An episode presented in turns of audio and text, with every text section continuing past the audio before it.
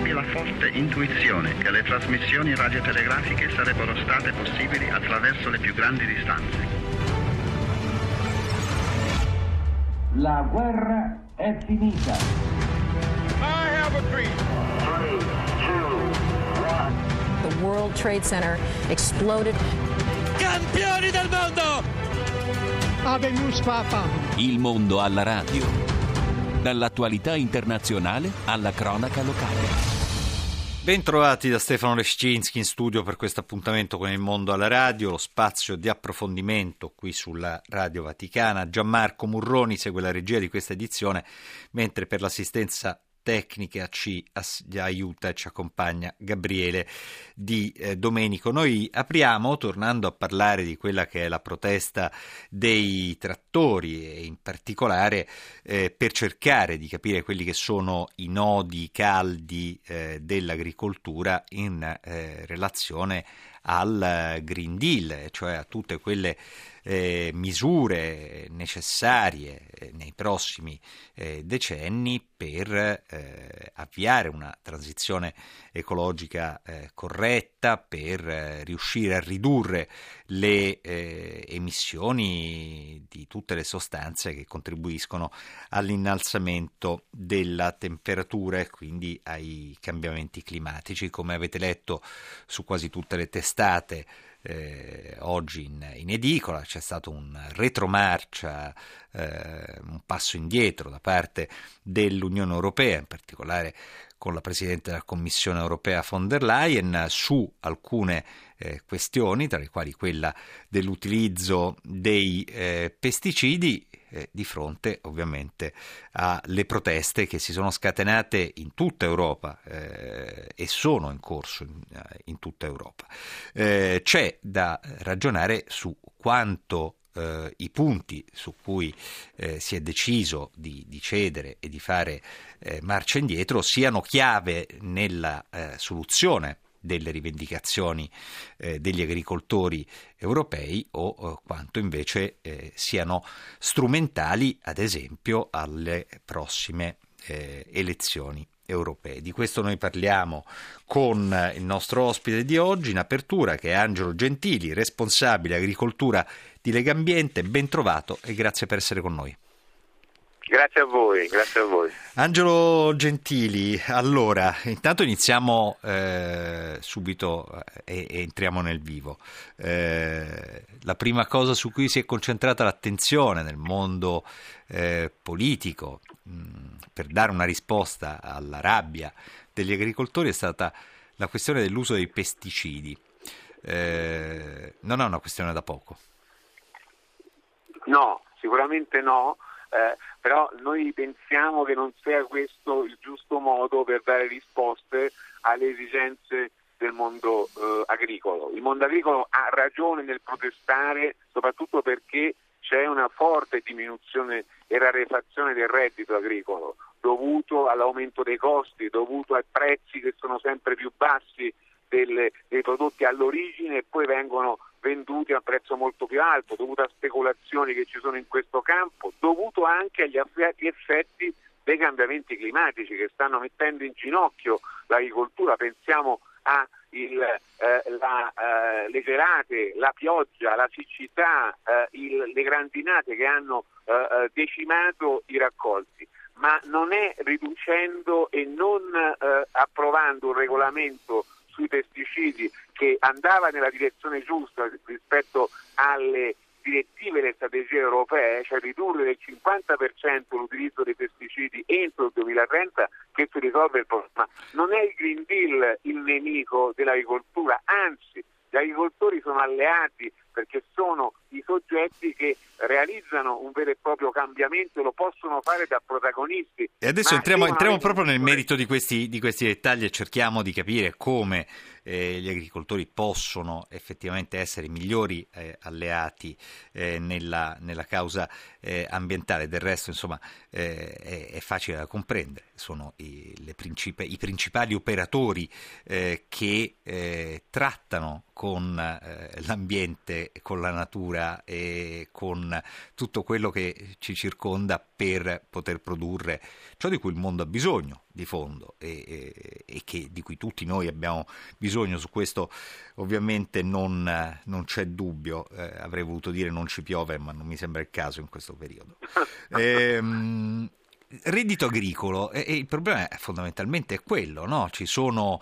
Eh, c'è un, un, reddito che è sempre più impicchiata per quanto riguarda il settore eh, dell'agricoltura e eh, ci sono tante componenti ovviamente che entrano. La principale è quella che ha detto lei, eh, la grande discrepanza nella filiera che poi attraverso la distribuzione, la grande distribuzione porta i prodotti dell'agricoltura sulle tavole, sulle nostre tavole, sulle tavole dei cittadini europei. Il prezzo a cui compriamo non è certo il prezzo a cui vendono eh, gli agricoltori e eh, questa è una cosa chiara.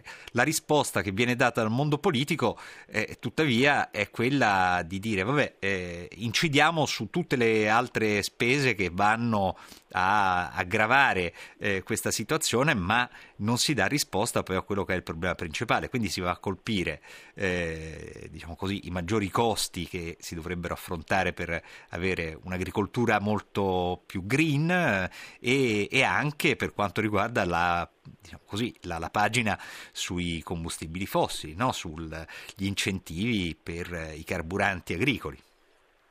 Sì, la, la eh, l'agricoltura è vittima e carnefice rispetto ai cambiamenti eh, climatici. Da una parte appunto come diciamo è vittima, ma è anche una, uno dei settori che comunque produce emissioni e impatta sia nell'acqua, sia nell'aria, sia nel suolo.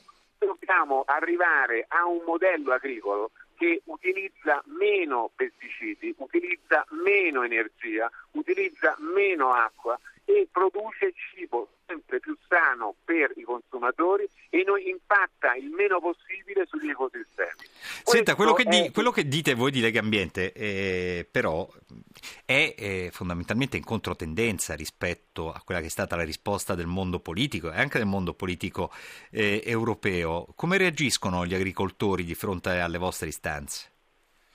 Noi eh, diciamo che c'è una strumentalizzazione molto forte del mondo politico eh, e, e, quindi l'anatema, il bersaglio è diventato il Green Deal e eh, sono diventate le strategie europee della decarbonizzazione. In realtà questo non, non può essere il vero bersaglio perché il problema è, sono decenni di politiche agricole che hanno portato a questa situazione. Non è certo il Green Deal che è, è, ha provocato una situazione del genere come reagiscono gli agricoltori. Ci sono molti agricoltori che sta, si stanno impegnando su fronti diversi. C'è una crescita esponenziale dell'agricoltura biologica nel nostro paese, quindi riducendo fortemente l'utilizzo dei fitofarmaci, rispettando gli ecosistemi e dando un segnale caro sui prodotti più sani. Ci sono molti agricoltori che stanno mettendo insieme innovazione e tradizione superando tutta una serie di difficoltà. Il problema che, che hanno gli agricoltori non è il Green Deal o utilizzare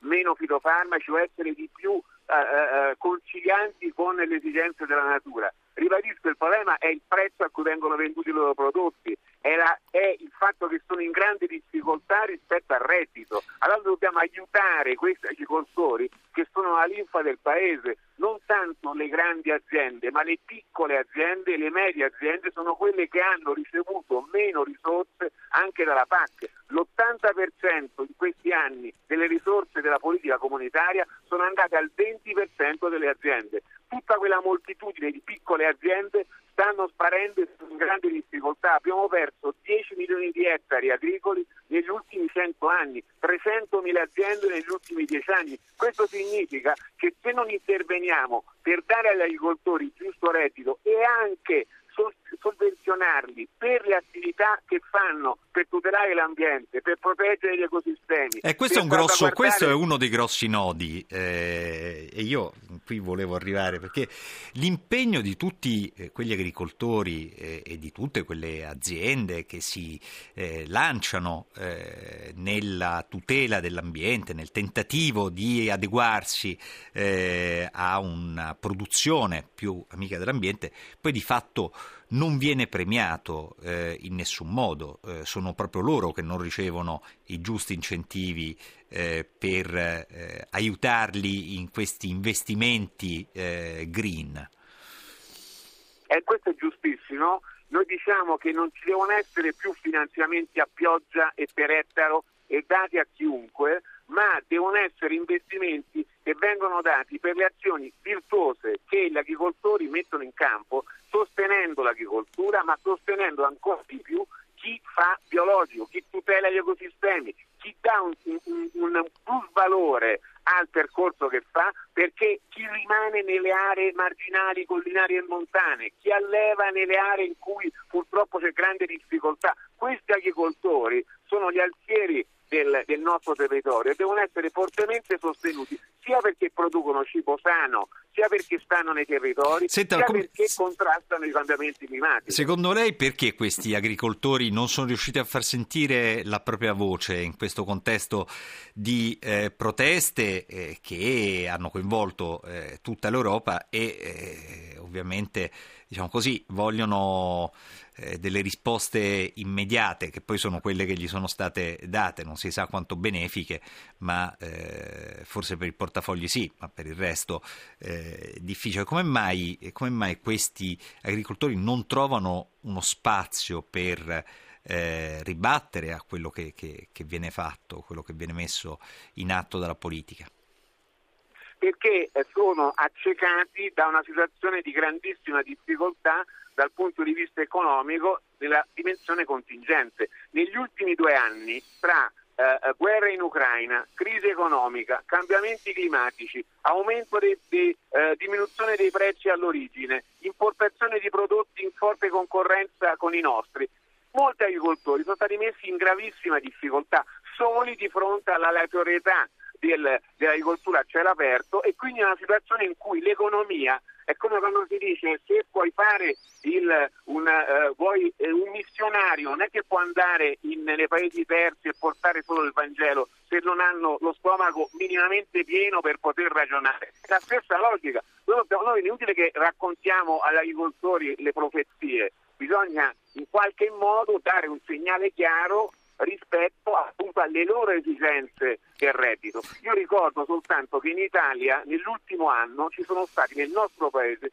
41 eventi estremi. In questi 41 eventi estremi non solo sono morte persone, purtroppo, in Emilia Romagna, ma ci sono stati gravi danni all'agricoltura. Allora, se continuiamo con un sistema di questo tipo, energivoro, clima alterante, che impatta, e non facciamo il Green Deal, saranno sempre maggiori i danni che, che andranno all'agricoltura. Quindi non è questo il modo migliore per salvaguardarsi rispetto al futuro. Gentili, un'ultima nota prima di, di salutarla. Eh, quello che lei dice ovviamente è, incontrovertibile e lo dice anche fondamentalmente eh, il, il, il, governo, il mondo della politica, proprio quel mondo della politica che adesso eh, si felicita di, dei passi indietro fatti dalla Commissione europea su varie questioni, ma nel piano nazionale di adattamento eh, climatico varato nella, alla fine del 2023 proprio dal governo in carica in Italia, si stima in assenza di eh, misure eh, a favore dell'ambiente, si stima una riduzione del valore della produzione agricola pari a 12 miliardi e mezzo di euro entro il 2050 e eh, questo ovviamente eh, si aggraverà eh, nel, nel, corso dei decenni eh, a venire. Come si spiega eh, il fatto che da una parte si scrive una cosa e eh, dall'altro si va in direzione completamente opposta? C'è una fortissima strumentalizzazione della politica, delle proteste attuali degli agricoltori. Da una parte è chiaro che senza il Green Deal senza una riduzione di impatti noi non riusciamo a rimettere in sesto un sistema eh, che è fortemente malato. Abbiamo eh, un futuro in cui diminuirà il valore del, dei terreni agricoli, in cui cambieranno gli areali, ci saranno anche situazioni in cui non potrai più coltivare la vite dove la coltivi ora, l'olivo, il grano, eccetera. Allora, di fronte a una situazione così difficile, occorre dare dei rimedi chiari e il Green Deal va in questa direzione, ridurre gli impatti chimici, ridurre gli impatti energetici, ridurre gli impatti da un punto di vista anche idrico, fare strumentalizzazione e proporre soltanto di, di, abbassa, di lasciare i fitofarmaci come sono, dare il gasolio a prezzo bassissimo, evitando invece una modernizzazione del settore in chiave sostenibile, significa rispondere nell'immediato ma non avere una strategia per il futuro. La vera strategia è quella di far sì che il sistema agricolo nel suo complesso diventi un sistema che appunto difende la, il Made in Italy ma va verso l'agroecologia, la diminuzione degli impatti e un prodotto sano per i consumatori. Lo chiedono i consumatori che vogliono prodotti sempre più salubri, lo chiede il pianeta che sta soffrendo tremendamente per una crisi climatica. Eh sì, eh sì, è proprio così Angelo Gentile, anche perché tutto quello che viene dato eh, nei terreni, sulle piante, eh, va a finire nella falda acquifere o va a finire nel cibo e quindi poi comunque eh, va a finire sulle nostre tavole. Grazie davvero. Sì, lei, pensi, in chiusura che noi facciamo il dossier pesticidi tutti gli anni che raccoglie i dati pubblici che sui residui presenti in frutta e verdura e noi sappiamo che il 70% della frutta e il 40% della verdura purtroppo sono contaminati anche se nei limiti di legge da pesticidi e noi abbiamo in una fragola 12 residui diversi, in una pesca 10 residui diversi, in una pera 15 residui diversi. È questa l'agricoltura che vogliamo? Sicuramente no. E questo è sicuramente un quesito in controtendenza rispetto a quello che avviene in questo momento nel dibattito sull'agricoltura. Speriamo davvero che eh, ci possano essere delle riflessioni più profonde su questo. Angelo Gentili, responsabile agricoltura di Lega Ambiente. Grazie davvero per essere stato con noi. Grazie a voi. E noi cambiamo adesso argomento e anzi torniamo su un argomento che abbiamo in realtà già eh, trattato e che ci sta sempre molto a cuore ed è il tema della prevenzione dei problemi eh, visivi, la prevenzione della eh, cecità eh, e lo facciamo eh, tornando a parlarvi di un'iniziativa che già si era svolta eh, a Roma, si era svolta a Corviale, eh, è un'iniziativa che eh, vede l'impegno di eh, due realtà, una è la fondazione One Site Essilor Luxottica Italia e l'altra è IAPB Italia Onlus, cioè l'Agenzia Internazionale per la Prevenzione della Cecità, che eh, avviano delle campagne in eh, aree, di, eh, aree particolarmente svantaggiate di, di, grandi città proprio per favorire eh, tutti tutto quello che eh, serve alla prevenzione della vista, alla prevenzione anche delle eh, malattie, eh, in favore delle categorie più fragili che abitano eh, queste, eh, queste, aree delle, delle, nostre metropoli. Noi ne parliamo con eh, Mario Barbuto, che è il presidente dell'Agenzia internazionale per la prevenzione della cecità. Grazie per essere nuovamente con noi, ben ritrovato qui al Mondo alla Radio. Salve, buon pomeriggio alle ascoltatrici e agli ascoltatori e a Stefano, il conduttore, che ringraziamo per averci ospitato. Allora, avete avuto un grande successo con Ci vediamo a Corviale, che è il titolo di questa iniziativa eh, che l'anno scorso abbia, avete portato a termine eh, a Roma. Adesso la ripetete a Napoli eh, con l'iniziativa sì. che prende il nome dal quartiere dove si svolgerà ci e quindi ci vediamo a Scampia, esattamente. Esatto. Intanto qual è l'importanza di eh, questa campagna che ormai eh, continuate a ripetere e che eh, evidentemente sta dando dei buoni risultati? Sì, e continueremo almeno nelle nostre speranze, continueremo ancora a ripeterla anche nel prossimo futuro in altre città italiane innesta la campagna su un uh, principio generale che è quello di sviluppare la cultura e la pratica soprattutto della prevenzione della cecità perché eh, noi siamo purtroppo molto abituati ad accorgerci di, del bene che ci manca quando ci manca. E invece dobbiamo intervenire prima, in particolare riguardo alla vista, il tema che a noi sta più a cuore, dobbiamo assicurare quelle visite periodiche a tutti i cittadini in modo che l'eventuale insorgere di una malattia oculare, di un difetto, di un problema possa essere colto subito e non diventi invece un elemento che poi si trasforma in una patologia permanente. Quindi fondamentalmente eh, fate sensibilizzazione, diagnosi precoce, accesso tempestivo alle cure, servizi di riabilitazione visiva. Questi sono tutti obiettivi che voi mettete in campo con queste eh, iniziative. Come si svolgerà questa a Scampia? Diciamo che le iniziative di questo genere in particolare sono orientate, come stava dicendo lei all'inizio, alle categorie meno fortunate da un punto di vista economico, più svantaggiate, con maggiori difficoltà, proprio perché sono quelle che anche per le condizioni economiche tendono magari più di altri a eh, saltare la visita oculistica, non uh, ritenerla una priorità, eccetera.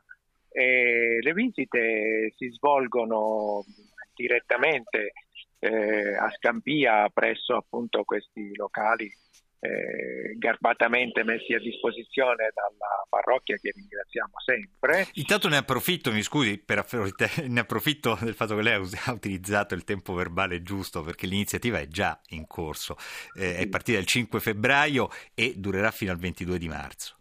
Sì, sono otto settimane sostanzialmente nelle quali appunto dovremmo visitare almeno un paio di migliaia di persone, riscontrare se per alcune di queste persone, in genere purtroppo sono percentuali alte, tra il 10 e il 20% delle persone visitate che magari riscontrano un problema visivo. Per carità, non sono sempre problemi gravi e gravissimi, anzi, ma è proprio perché l'obiettivo è di prendere e cogliere questi problemi nel momento in cui sorgono che è importante la visita. E tra l'altro in queste iniziative del ci vediamo seguite dal nome appunto del, del quartiere dove si svolgono, eh, dobbiamo ringraziare la partnership, eh, la collaborazione di, well, di OneSite, eh, Luxottica Essilor appunto perché eh, loro mettono a disposizione degli occhiali che vengono realizzati eh, proprio nel, anche nel corso della visita, quando sono necessari chiaramente, vengono realizzati da loro tecnici anche nel corso della visita nel giro di un paio di giorni, vengono messi a disposizione e questo viene fatto gratuitamente e eh, impreziosisce, avvalora arricchisce il senso della nostra attività perché non facciamo solo prevenzione eh, diagnosi, eh, possibile indicazione di eh, posti, di, di, presidi medici dove possano essere presi in cura i pazienti. Ma in questo caso, grazie appunto a OneSite, offriamo anche un servizio concreto, un, un piccolo dono che però è un grande dono per alcuni e per molti perché l'occhiale spesso è in grado di correggere qualche difetto visivo. Assolutamente, ed è poi un ausilio ovviamente che non, non, tutti possono eh, sempre affrontare, questo Purtroppo lo sappiamo no. e, e, stiamo parlando veramente di situazioni di disagio, tra l'altro voi avete avuto l'ausilio anche di alcune organizzazioni eh, locali che abbiano sì. aiutato nell'individuare anche le persone. Anche la Diretti, esatto, per esempio, eh. che ci ha aiutato proprio a fornire anche le, le, diciamo, le merende, quel, quei piccoli eh, generi di conforto per le persone che vengono e inoltre le eh, associazioni a carattere umanitario che ci hanno fornito l'elenco di tutte le persone in maggiori difficoltà e che noi visiteremo con grande piacere e con grande gioia, insomma, perché rientra proprio nella nostra vocazione, nella nostra missione. E poi molto bello quello che lei accennava, eh, siccome sarete in un luogo dove si lotta anche in maniera molto eh, coraggiosa contro il degrado sociale, Eh, la povertà, la criminalità, no? è un luogo di riscatto, o almeno così si vuole che sia e che diventi, e c'è il contributo di questa parrocchia di Santa Maria della Provvidenza nel rione Don Guanella eh, di Scampia che eh, vi ha fornito diciamo così, appoggio logistico. Ecco. Sì, esattamente. E del resto, come dice, come dice Papa Francesco, eh, le città non finiscono con le periferie, le città cominciano con le periferie. E quindi per noi è importante partire proprio da lì, dai punti più fragili e dai posti dove ci sono le difficoltà maggiori, perché è lì che occorre l'intervento umanitario e volontario in maniera più forte, anche, ripeto, per diffondere questa, questo bisogno di prevenzione che non può essere considerata sempre come la ricerca del cittadino verso il servizio, ma invece rovesciando i termini come il servizio che viene a trovare il cittadino. Anche perché che voi vi fate in un certo senso vi fate portatori di quelli che sono gli obiettivi di una campagna delle Nazioni Unite che si chiama Vision for eh, Everyone, no? Che è una campagna diretta a eliminare i difetti visivi che colpiscono, pensate, ben 2,7 miliardi di persone, cioè 2 miliardi e 700 milioni di persone povere nel mondo. E, e Cioè questa campagna sostanzialmente il 40%, il 40% della popolazione della Terra. veramente una cifra molto, molto alta. Barbuto, io intanto la ringrazio eh, Ma molto per averci raccontato eh, anche questo appuntamento, quindi eh, ci vediamo a Scampia, è l'iniziativa in corso fino al 22 marzo. Eh, una battuta velocissima, la prossima volta ci vediamo dove? Ma guardi, abbiamo un- almeno un paio, probabilmente sarà Bari, eh, però non lo do per sicurissimo perché abbiamo anche qualche altra candidatura, ma nei prossimi mesi ci vedremo in tanti posti. E noi ve lo racconteremo. Eh, lo racconteremo a chi ci ascolta, racconteremo dove siete e dove si svolgono le vostre iniziative. Sono a disposizione se serve. Grazie per essere stato con noi e a Grazie a presto, voi. ovviamente Buon buon, lavoro, buon lavoro Grazie a e eh, un appello a chi ci sente da Scampia, ricordatevi c'è questa bellissima iniziativa, fatevi avanti se non l'avete ancora saputo. Adesso linea alla regia e poi torniamo in studio.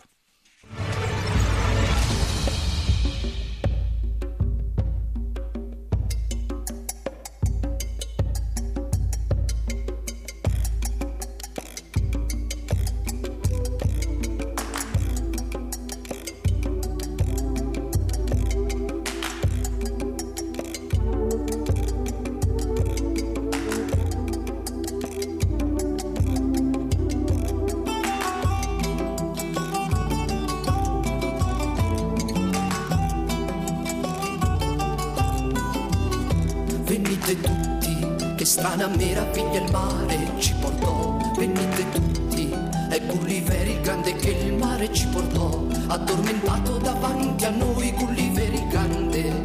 È una nera montagna che ci toglie il sole. È Gulliver il grande che il mare ci portò.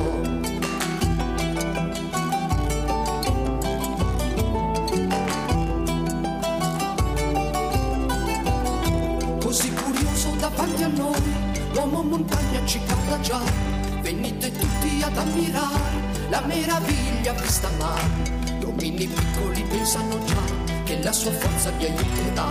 Gulliver il grande si chiede già in quale altro mare naufragherà. Venite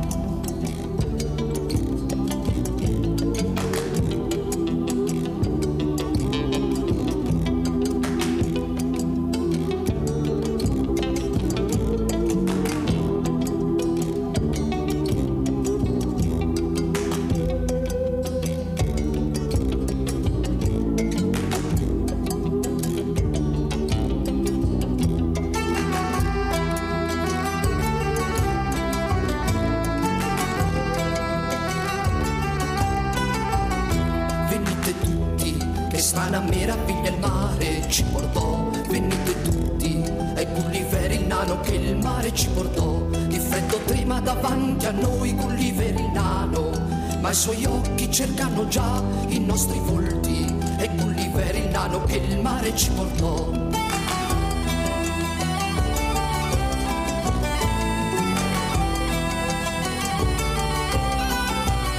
Venite tutti ad ammirare la meraviglia con cui giocare, così indifeso davanti a noi, come un bambino a cui insegnare. Mentre invece dentro di sé, del nostro aspetto lui ride già, vivere il nano sognando sta, un altro mare per naufragare.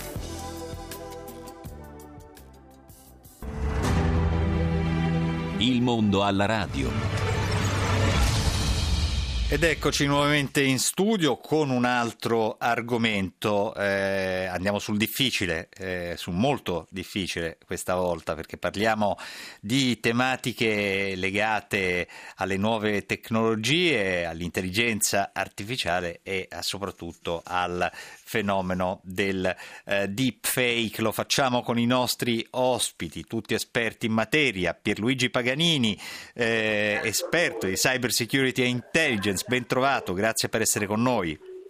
Buonasera, grazie a tutti. E poi Nicola Zamperini per la comunicazione digitale, ben trovato, grazie.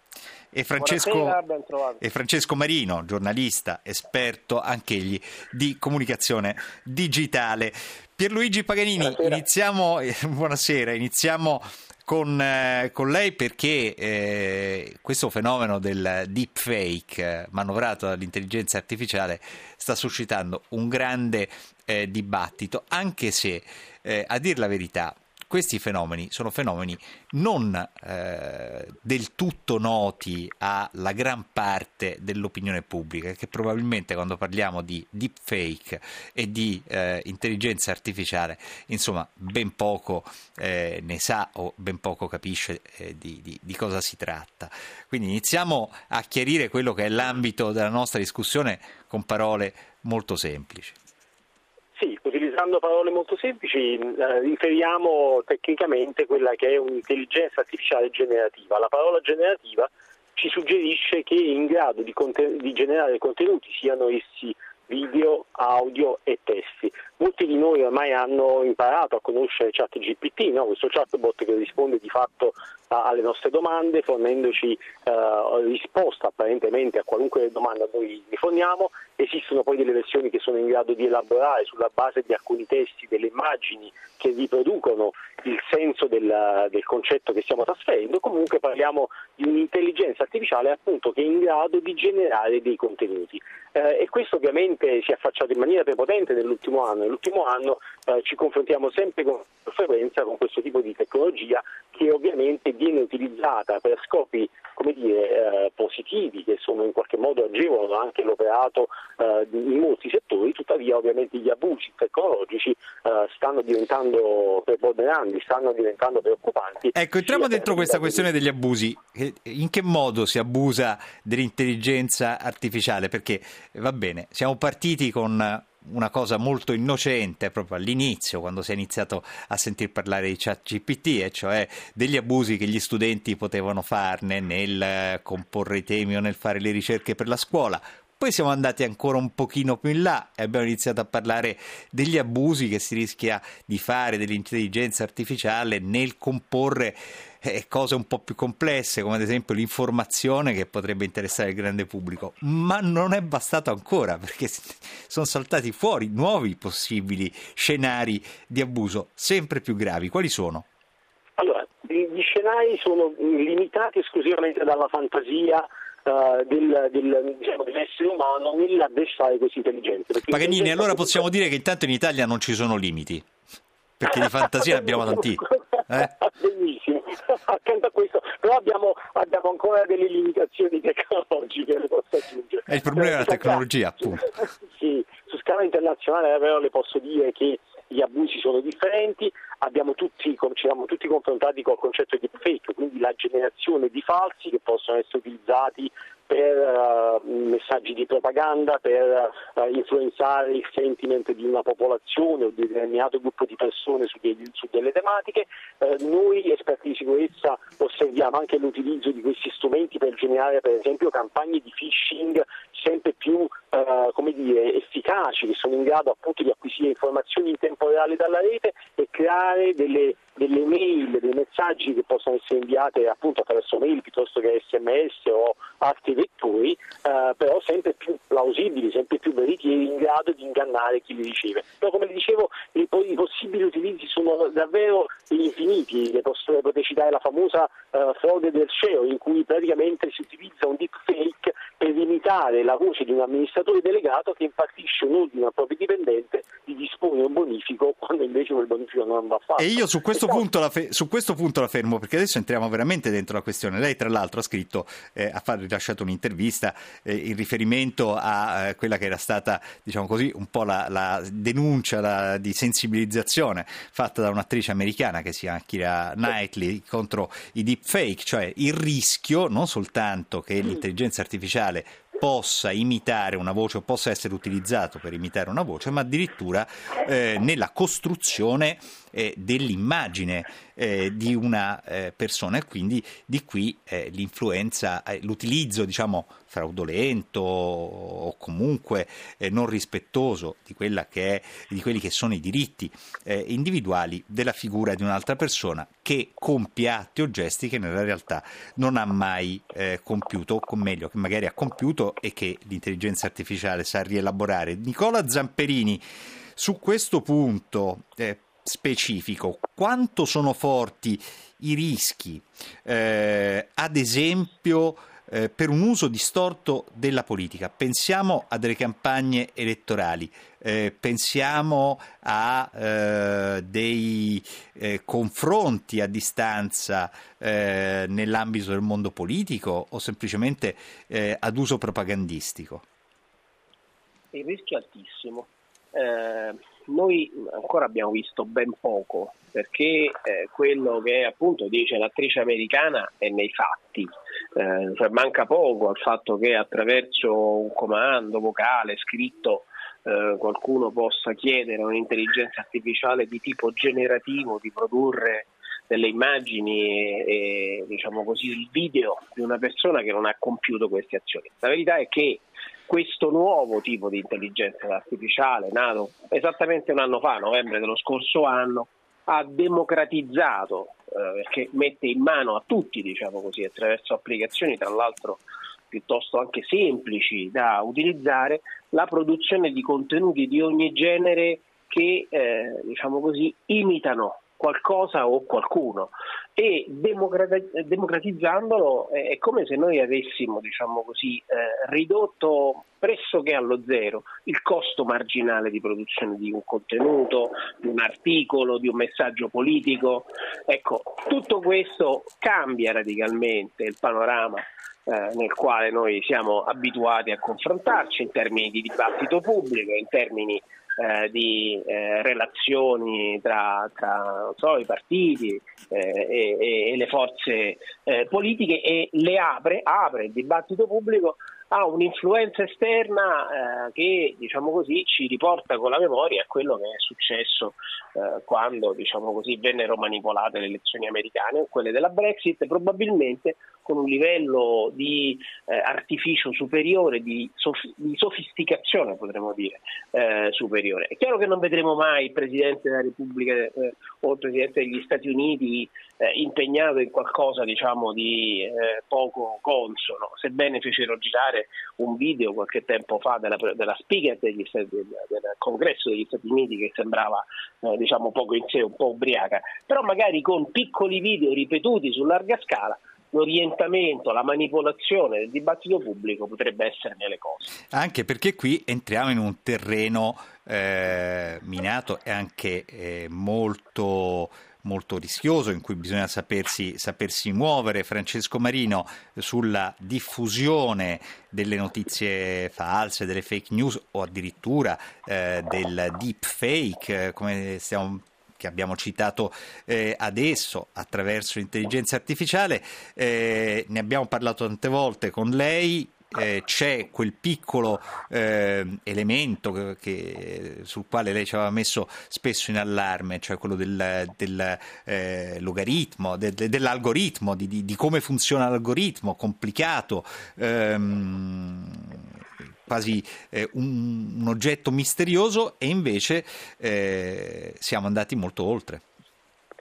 Sì, eh, diciamo che il rischio io, che io vedo in termini di disinformazione è, come diceva Nicola Zamperini, la, l'automatizzazione di un certo genere di disinformazione e la difficoltà eh, né, da parte delle piattaforme nell'individuare questi contenuti generati dall'intelligenza artificiale che aggiungono diciamo, un altro eh, tassello, tra l'altro molto più ampio, eh, al mondo della disinformazione.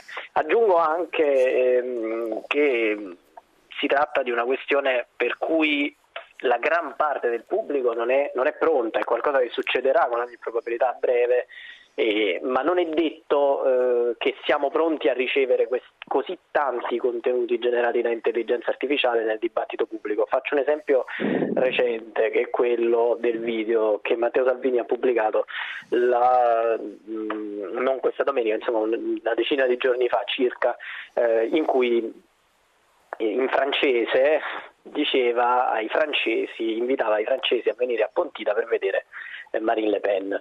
Il video era in francese, Salvini parlava francese con la sua voce, muoveva le labbra seguendo le parole, ma era generato dall'intelligenza artificiale in grado di eh, prendere un video in input e di tradurlo con la voce originale e modificando il labiale. Ora, Salvini ha fatto tutto come andrebbe fatto, nel senso che ha dichiarato nella didascalia del video che si trattava di un video generato con intelligenza artificiale.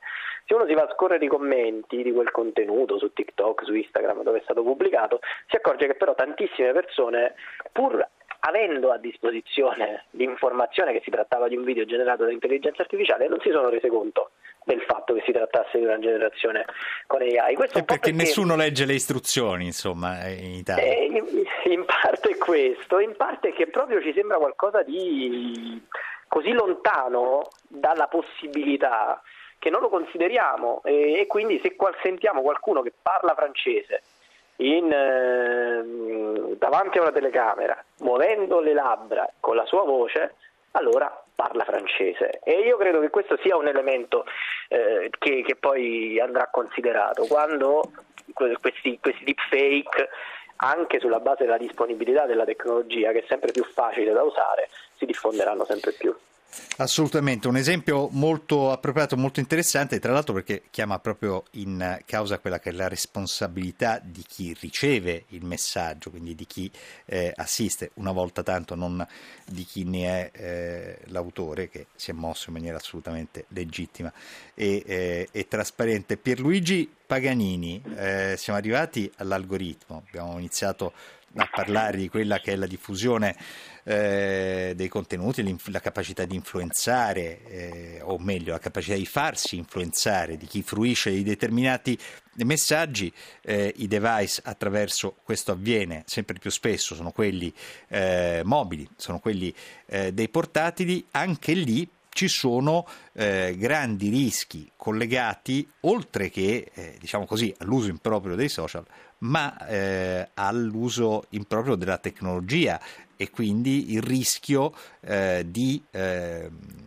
diciamo così, farsi hackerare in un certo senso il telefonino e, eh, e, con tutte le conseguenze ovviamente che ne derivano. Abbiamo ormai eh, tutta la nostra vita condensata nel, nel telefonino. Assolutamente, quello, quello che, che, dice è cruciale. Noi abbiamo in maniera più o meno consapevole una superficie di attacco. Quando definisco superficie di attacco ovviamente mi riferisco a tutta la sfera tecnologica che utilizziamo in maniera più o meno appunto consapevole, noi utilizziamo telefonini, utilizziamo smartwatch, smart TV, potenzialmente ciascuno di questi dispositivi ovviamente eh, trash, lascia, una, lascia, una, traccia di quello che è il nostro operato in rete e diventa una porticina che può essere sfruttata per entrare nel nostro vissuto digitale. Il problema è che oggi quel vissuto digitale è completamente sovrapposto alla realtà che viviamo, perché eh, nella quasi totalità dei dispositivi che utilizziamo eh, c'è tecnologia, c'è, poss- c'è un software che viene eseguito, c'è la possibilità di trovare una falla e quindi lasciare spazio a un attaccante per entrare in questo vissuto digitale e rubare quelle che sono le nostre informazioni per attività che possono essere più disparate, dal, dallo spionaggio alla frode eh, economica, eh, ovviamente anche eh, quello che poi spaventa di più, restando nell'argomento che stiamo trattando oggi, alla possibilità di operare vere e proprie campagne psicologiche definibili come psiops, ovvero su larga scala, grazie a dei contenuti anche artefatti, eh, cambiare il sentiment, eh, cambiare, il, mutare il comportamento di una popolazione in relazione a particolari eventi. Prima si citavano le presidenziali del 2016 americane che sono state influenzate, la Brexit, quindi stiamo riferendo al caso per esempio di Cambridge Analytica. Uh, sostanzialmente quello che bisogna tenere presente è che quell'operazione a suo tempo era riuscita, tuttavia lo strumento tecnologico era incomparabile rispetto a quello che abbiamo adesso e sarà incomparabile a quello che avremo di qui a sei mesi. Quindi di qui a sei mesi diciamo, le capacità di questa intelligenza artificiale generativa che stiamo gestendo sarà in realtà una intelligenza che si è sviluppata diversa da quella di oggi, molto più abile. Parliamo di, di, un'era, di, un'era, geologica di qui a un anno. Paganini, faccio una domanda eh, difficile, molto, molto, breve, perché poi vorrei sentire ancora Marini, Marino e, e, e Zamperini. Eh, abbiamo parlato di quella che è l'inconsapevolezza degli utenti spesso eh, nel ricevere i messaggi, nel gestire una determinata tecnologia, insomma sostanzialmente la, usiamo molto eh, con grande leggerezza e, e, e con poca competenza. Ehm, quando parlava di eh, rischi di spionaggio e di rischi anche a livello politico eh, che derivano da una vulnerabilità di queste tecnologie, eh, secondo lei eh, i nostri politici sono più preparati dei cittadini normali in, in, questa materia? Insomma, sanno prendere le precauzioni necessarie o eh, diciamo, anche loro avrebbero bisogno di un po' di formazione? Io dico per conoscenza diretta, assolutamente no. Ecco, poche, poche, entità hanno una capacità di riconoscere la minaccia molto elevata per alcune, proprio per la propensione del lavoro che fanno all'interno dell'organismo di Stato, ma la quasi totalità dei nostri politici ignora completamente come utilizzare uno strumento tecnologico. Diciamo che hanno, hanno dei, buoni, dei, buoni, bodyguard, altrimenti saremmo nei guai. Eh, Nicola Zamperini, come si risolve questo gap eh, diciamo, tra la, la coscienza tecnologica eh, di, una, di una società e gli strumenti che utilizza?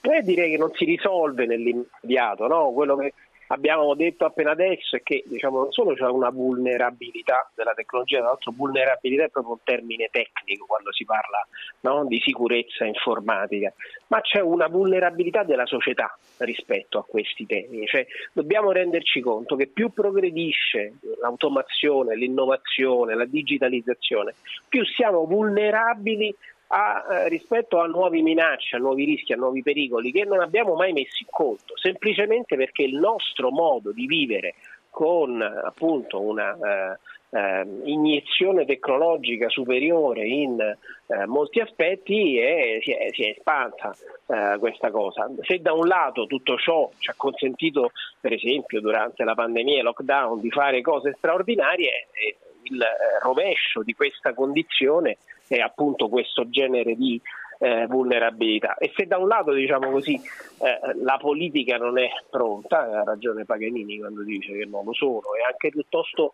eh, secondo me, eh, fisiologico che non sia pronta. Eh, qualunque tentativo di regolazione non può che arrivare ex post perché la velocità, il cambiamento, un cambiamento di natura esponenziale e va a una velocità tale che qualunque tipo di regolazione, anche la più sensata, necessariamente arriva dopo, necessariamente arriva in ritardo, perché prima va capito, vanno misurati gli effetti, vanno compresi gli effetti e solo a quel punto si può immaginare, diciamo così, come limitarla. Anche perché poi molti degli allarmi che, diciamo così, puntano il dito contro l'intelligenza artificiale, contro eh, il suo utilizzo, eh, e forse non fanno neanche però gli esempi più gravi, eh, parte proprio dal, dal, dal mondo politico. Eh, Francesco Marino, è, è, è giustificabile il fatto che si scateni un po' il panico sull'intelligenza artificiale, eh, almeno nel, nell'ultimo anno a volte sembra di assistere a questo, cioè chi condanna, chi vorrebbe cancellare tutto, chi vorrebbe bloccare assolutamente qualsiasi eh, sviluppo per non correre eh, i rischi. Insomma, eh, come la dobbiamo interpretare questa intelligenza artificiale? Beh, se posso dire un po' paradossale questo panico, eh, posto che i, i, rischi esistono e sono, e sono, molto grandi per le società, intese come comunità.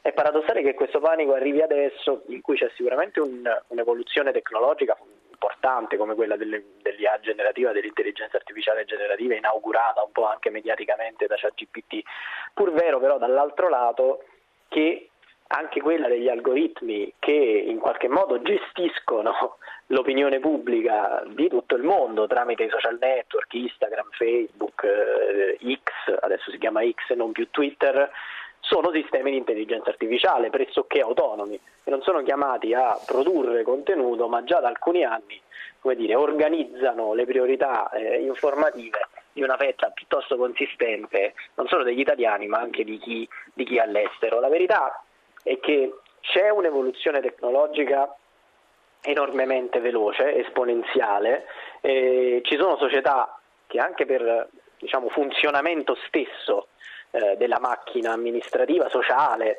non riescono sempre a stare al passo e quindi si crea questo, questo gap, diciamo, questo, eh, questo buco.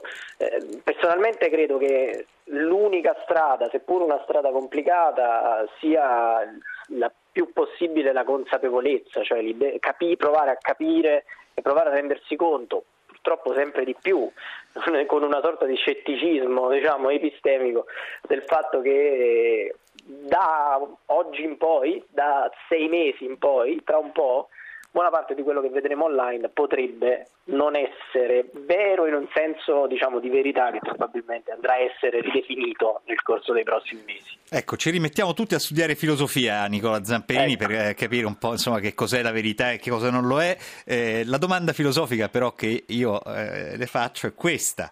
Eh, l'intelligenza artificiale alla lunga può portare a un miglioramento e a un'evoluzione dell'intelligenza umana? Sicuramente, non so se dell'intelligenza umana, però sicuramente in alcuni ambiti produrrà eh, degli effetti straordinari. Penso alla scienza, alla biologia, alla medicina, alla eh, costruzione di nuove molecole eh, eh, per i farmaci. Questo c'è poco, c'è poco da fare, sarà estremamente importante. E poi vedremo tutto il resto. La verità è che noi stiamo vivendo come se stessimo nella Londra della fine del Settecento e dell'inizio dell'Ottocento, immersi completamente in una rivoluzione, diciamo è pari a una rivoluzione industriale, se non ancora più, di più ampia portata. Mm. E diciamo avere lo sguardo eh, che abbraccia una prospettiva così ampia, standoci dentro, è piuttosto complicato. Pierluigi Paganini, siamo in chiusura, un minuto eh, al massimo eh, per eh, questa riflessione, insomma l'intelligenza umana eh, avrà un ulteriore scatto ai reni eh, nel fare a gara con quella artificiale o le nostre sinapsi vanno piano piano spegnendosi? Mm, bella domanda. Purtroppo in questo sono un po' scettico, nel senso che vedo i progressi dell'intelligenza artificiale e l'assenza di regolamentazione, la, l'assenza di regolamentazione ovviamente una minaccia concreta a quello che è lo sviluppo della, della collettività. Purtroppo eh, ci abituando a far pensare una macchina in, in luogo di un essere umano, eh, preferiamo dialogare talvolta in maniera inconsapevole con le macchine e questo ovviamente avrà delle ripercussioni nel medio e nel lungo periodo che chi, non, diciamo che secondo me sono imprevedibili. Eh. E speriamo, speriamo invece di riuscire a tenerle sotto controllo, speriamo che qualcuno riesca almeno a, a, a tenerle sotto controllo. Grazie davvero Pierluigi Paganini, potrebbe anche essere la stessa intelligenza artificiale che decide di, ten- di autotenersi sotto controllo se è super intelligente, eh, quello, quello magari ci potrebbe dare una mano a sopravvivere. Grazie Pierluigi Paganini, esperto di cyber security intelligence, Nicola Zamperini, esperto di comunicazione Grazie. digitale, Francesco Marino, giornalista, esperto anche egli di comunicazione digitale digitale. Grazie per essere stati con noi, per averci aiutato a orientarci, a entrare dentro questi argomenti così difficili, a cercare di capirli, eh, anche se abbiamo cercato un pochino in qualche momento anche di sdrammatizzare quella che è una problematica eh, veramente molto difficile eh, nella quale eh, muoversi. Eh, grazie a tutti voi che siete rimasti in ascolto. Damiano Caprio, Gustavo Messina per la regia, la parte tecnica, Stefano Lescinski al microfono. Grazie e a risentirci presto.